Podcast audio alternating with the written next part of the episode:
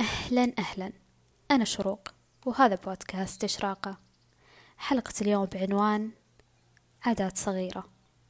كم شخص سمع عن تأثير الفراشة من قبل أو مر عليها المصطلح؟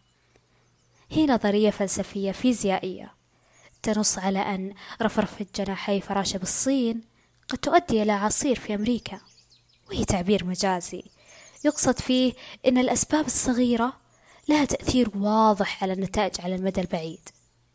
ومن هالمنطلق قررت أشارككم تجربتي مع خلق عادات صغيرة، لكن عوائدها كانت كبيرة كبيرة جدا علي. ممكن تردد هالموضوع على مسامعكم كثير، والأغلبية ملمين فيه من قبل، لكن في الإعادة الإفادة فحاولت قد ما أقدر أني أحصرها في نقاط من خلال تجربتي الخاصة مع الرياضة تحديدا. وطبعا نقدر نقيس هالشيء على أي عادة جديدة حابين نكتسبها وتسهل وصول الأهداف اللي نسعى لها. أولا، اخلق نمط لعادتك، بمعنى أعطي نفسك مدة زمنية يومية تمارس فيها العادة، وأبدا لا تستصغر هالمدة أيا كانت. واللي بالمناسبة يوم بدأت رياضة كنت أقضي خمسة عشر دقيقة يوميا فقط، وكنت أشوفها أكثر من كافية، بينما أختي كانت تقضي من نص ساعة إلى خمسة وأربعين دقيقة كمبتدئة. لكن كان عندنا نفس الهدف، أننا نفرغ نفسنا يوميا بعدد ساعات ترضينا وتساعدنا بتطوير هالعادة. وهالشي يوصلنا للنقطة الثانية، اختر صديق لعادتك. أحط نفسك بناس مهتمة بذات المجال أو بذات العادة، ترى هالشي راح يسهل عليك الوصول لأهدافك بشكل كبير. أنا صحبتي كانت أختي، وتأثيرها علي كان واضح، وهي أهم سبب في استمراري لليوم. فالصحبة معدية، لذلك احرص على أنك تكون بين مجتمع يشاركك نفس الأفكار، أو حتى اكسب شخص واحد تشاركه.